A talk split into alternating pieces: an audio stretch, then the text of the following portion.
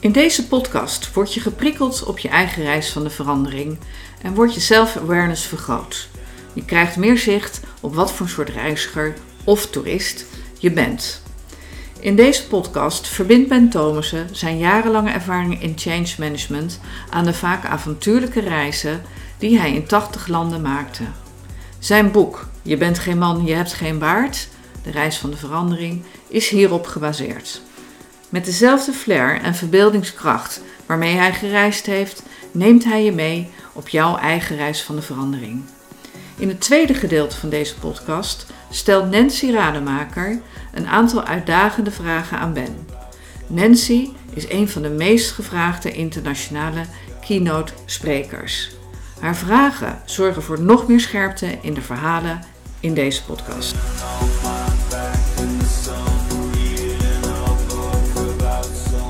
Podcast 7. Durf te vertrouwen op jezelf, je partner en andere culturen. Ik heb drie broers. Mijn oudste broer was vroeger een baken in mijn leven. Thuis voldeed hij helemaal aan het beeld van de ideale zoon. Hij deed het heel goed op school, was goed in sport, muziek. En op zijn 23ste studeerde hij al af in Eindhoven als werktuigbouwkundige ingenieur. Het was een perfecte zoon. Die plek was al vergeven in het gezin. En daardoor kon ik veel meer vrij zijn. Ik was de tweede, want de plek van modelzoon was al vergeven in ons gezin. Mijn broer was de verstandige, die niet over één nacht ijs ging. Hij is ook veel meer een lonely wolf dan ik. We hadden veel dezelfde vrienden, omdat ons leeftijdsverschil maar 20 maanden is. Ik had ook wel eens last van hem. Hij was wel een beetje de derde ouder. En gaf me ook wel eens het gevoel dat ik tegen hem op moet boksen. Maar in de basis hebben we altijd veel van elkaar gehouden. Voor een Nederlands ingenieursbureau leidt hij projecten in diverse landen, onder meer in Pakistan. Hij is gespecialiseerd in aangepaste technologie en helpt kleinschalige bedrijfjes zich verder te ontwikkelen. Mooi werk. Daar horen bedrijfsmatige adviezen bij, maar ook het ontwikkelen van technische kennis en vaardigheden. Daar hebben zij iets heel moois voor bedacht. Drie enorme vrachtwagens. Die zijn ingericht als rijdende werkplaatsen om overal in het land mensen te helpen met hun ontwikkeling en te professionaliseren op technisch gebied. In die rijdende werkplaatsen kunnen ze smeden, lassen, branden, verspanen en aan automonteuren sleutelen en het hele ambacht waar ze voor staan leren en verder ontwikkelen.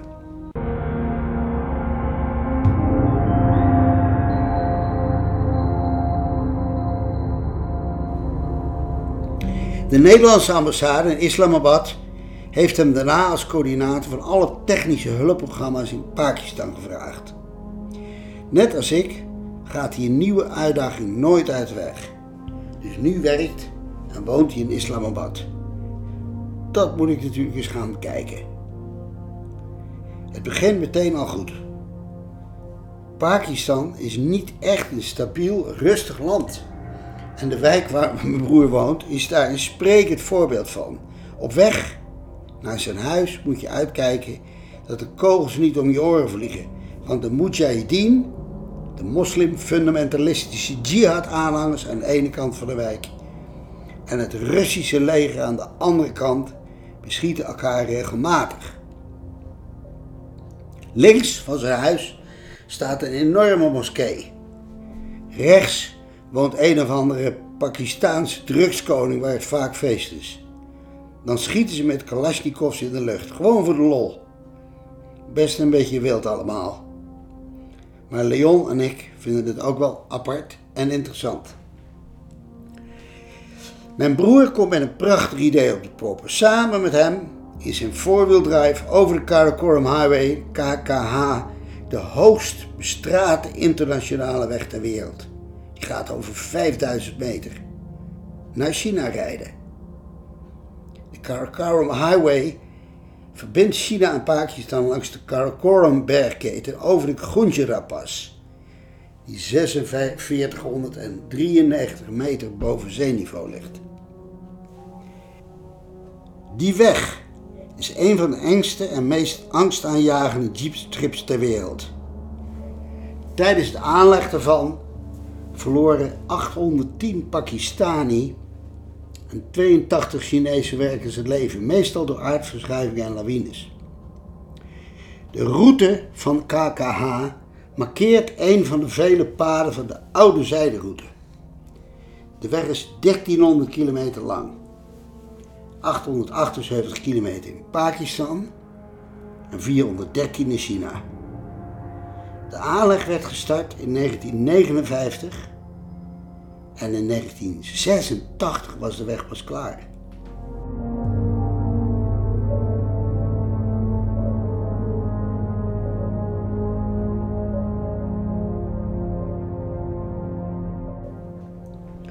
Dit deel van de aloude zijderoute is jarenlang gesloten geweest door etnische strijd tussen Pakistan en China. En sinds twee maanden is die weer open. Mijn broer wil die route wel rijden. Ik vind het fantastisch natuurlijk. Dit is toch al een heel bijzonder jaar voor mij. Ik ben 36. Heb net een ander huis in Bergen Noord-Holland gekocht. Ben voor mezelf begonnen. En nu ga ik deze spectaculaire reis maken. Wel veel in een jaar.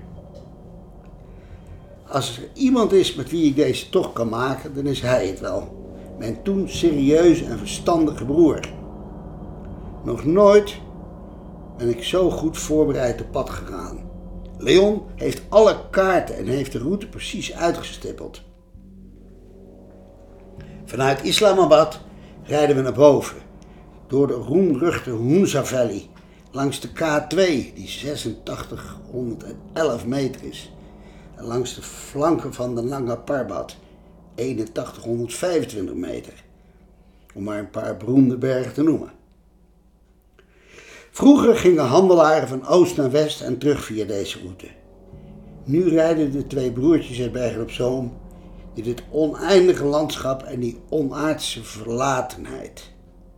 We komen niets of niemand tegen, behalve elke 50 kilometer militair kamp, waarvan de manschappen tot taak hebben om de weg open te houden. De natuur eist daar regelmatig zijn recht op de vorm van aardverschuivingen en die worden uit de weg geruimd. Van tijd tot tijd kruist de weg een rivier. Dan moet ik eruit. Tot mijn borst door het water, voor de auto uitlopen en met stokken prikken of het niet te diep is. Oké, kom maar. Deze kant op. Een andere keer ligt er een enge, instabiele brug die we over moeten. Soms is de weg versperd door grote stenen. Die trekken we met een touw naar de kant. Diverse keren stuiten we op landslides. Niet echt comfortabel, maar de opwinding overheerst. Je voelt in elke vezel dat je leeft. En dat landschap. Hoe onvoorspelbaar, onvoorstelbaar indrukwekkend kan een landschap zijn. De oneindigheid, de bergen en niemand daarin, behalve wij om daar doorheen te gaan als klein stipje, dat is overweldigend mooi. De natuur geeft zoveel aan ons op deze reis. En ineens staan we oog in oog met het verre verleden in de vorm van eeuwenoude rotstekeningen. Zomaar in the middle of nowhere. Geen toeristische pleisterplaats. Geen tentjes met souvenirs. Niets, helemaal niets. Alleen wij en die tekeningen.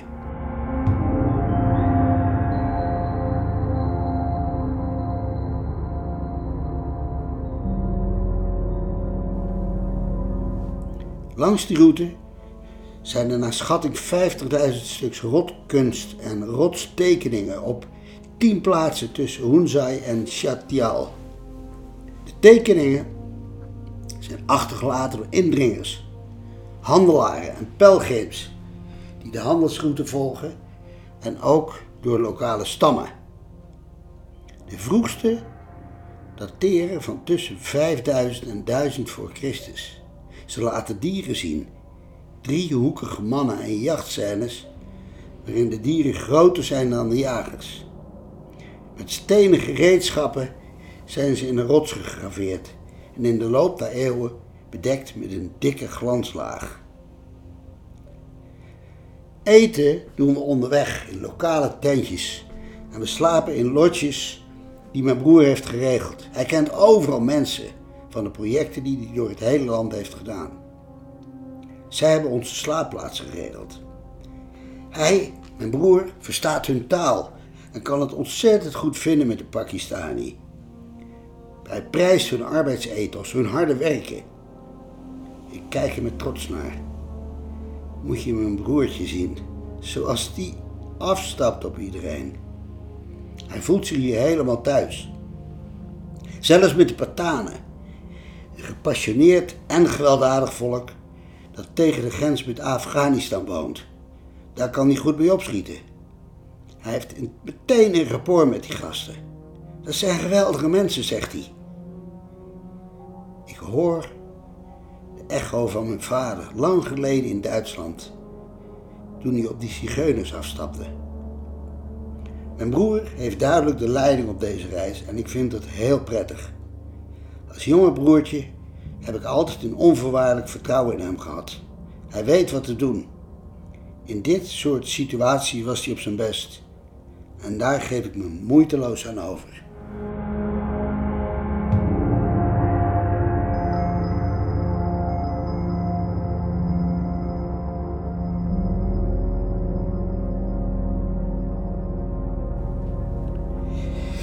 De grenspost met China ligt ook op 5000 meter hoogte op de Gunjira-pas. Sinds twee maanden is die weer open en het er van de Pakistani die de gelegenheid aangrijpen om met bussen vol handel af en aan te rijden. Wij zijn ook met die bus, want onze auto mag China niet in. Die hebben we moeten achterlaten in Soest, het laatste dorpje voor de grens.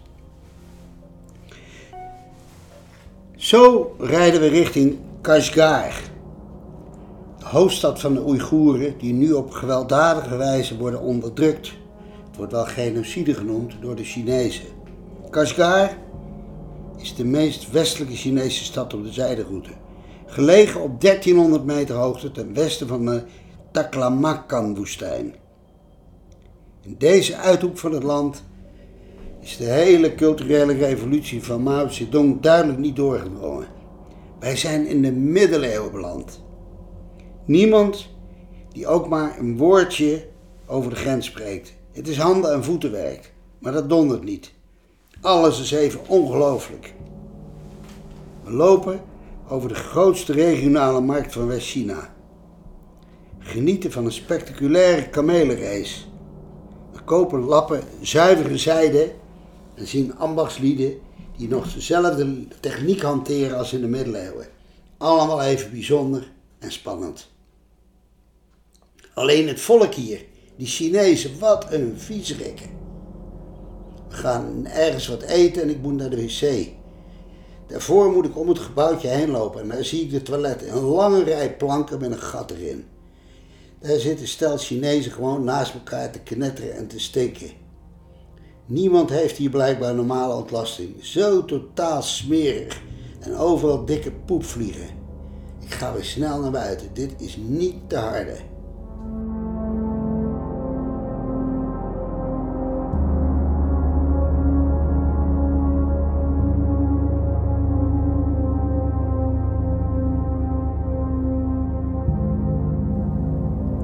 Enige hotelletje dat we kunnen krijgen is ook niet echt het toonbeeld van properheid.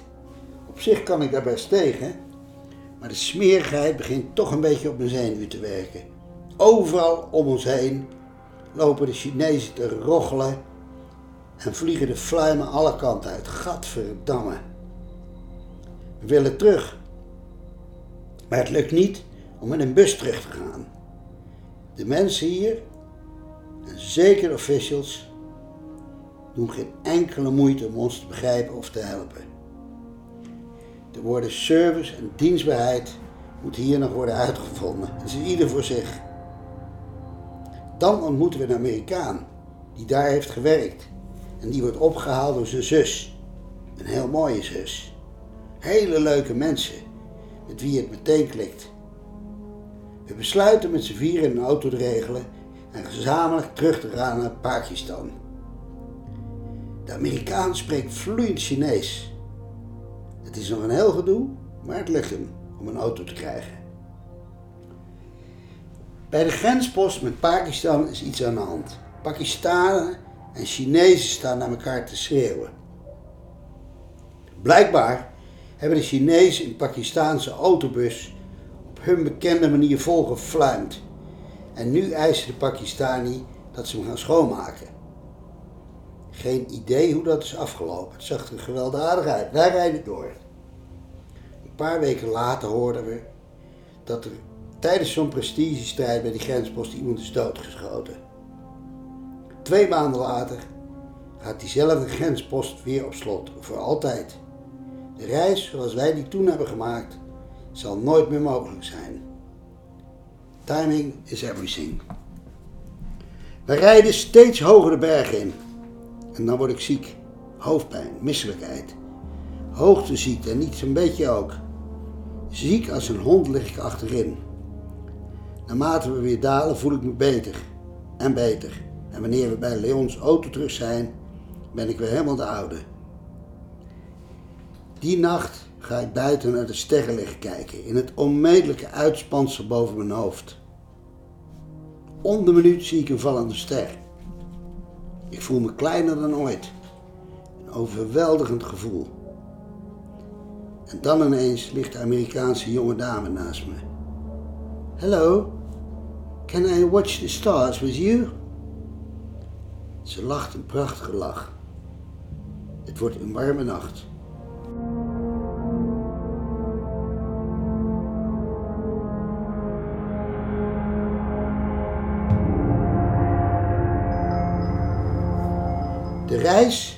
Heeft mijn broer en mij veel gebracht. We hebben allebei gezien dat we samen ontzettend veel kunnen. We voelen ons onoverwinnelijk. We hebben natuurlijke barrières moeten slechten, onze angsten moeten overwinnen. De soms vijandige houding van de lokale bevolking moeten trotseren en onze taal moeten afstemmen op mensen met andere gebruiken. Doorzetten. Onze overtuiging is steeds geweest: niemand heeft het recht ons tegen te houden op weg naar onze droom. Niemand heeft het recht zich deze planeet toe te eigenen of de natuur te vernielen. Niemand heeft het recht ons te belemmeren in onze vrijheid. Daar staan we voor.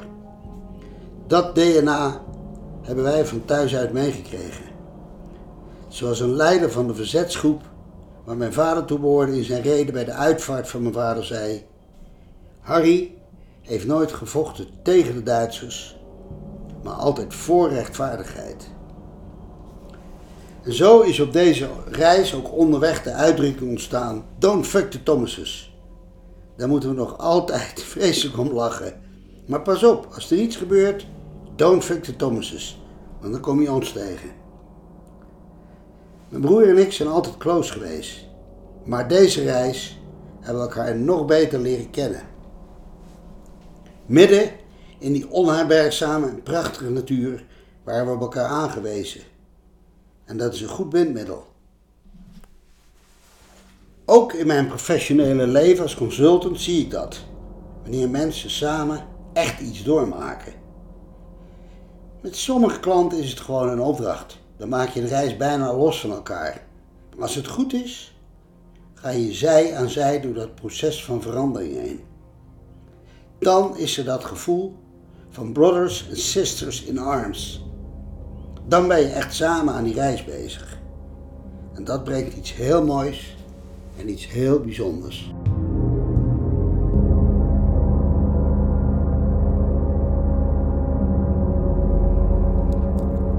Als je op elkaar bent aangewezen, wordt een hechte band gesmeed. Ja, daar ga ik echt helemaal in mee, Ben. Uh, jij zegt, dan ga je zij aan zij door het proces van verandering. Maar Ga jij daar altijd ook bewust naar op zoek? Is dat voor jou de enige manier om in organisaties echte verandering te bewerkstelligen? Of kan het ook anders, uh, wat afstandelijker?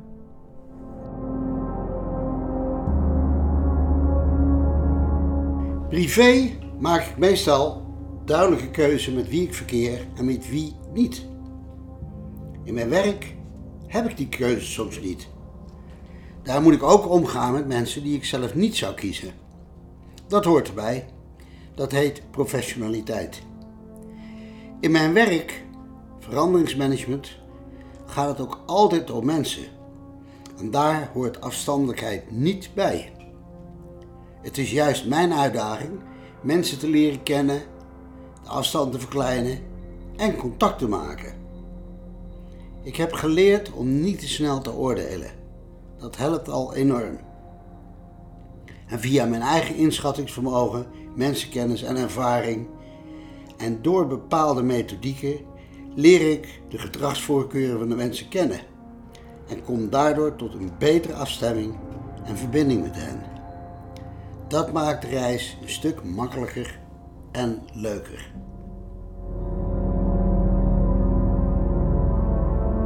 Ben jij zegt als je samen avonturen beleeft, dan houdt dat een soort verbondenheid in stand. Wat ik me dan afvraag, als je dat extrapoleert naar organisaties, is hoe dat dan gaat met nieuwe medewerkers. Zijn die niet per definitie een buitenstaander dan? Of moet je voor elke nieuweling binnen je organisatie weer nieuwe avonturen gaan creëren? Als bedrijven groeien, dan merk je dat van de oorspronkelijke band op de duur minder overblijft. Hoe kijk jij daar tegenaan? Moeten daar initiatieven worden ontplooid om alles weer te hechten?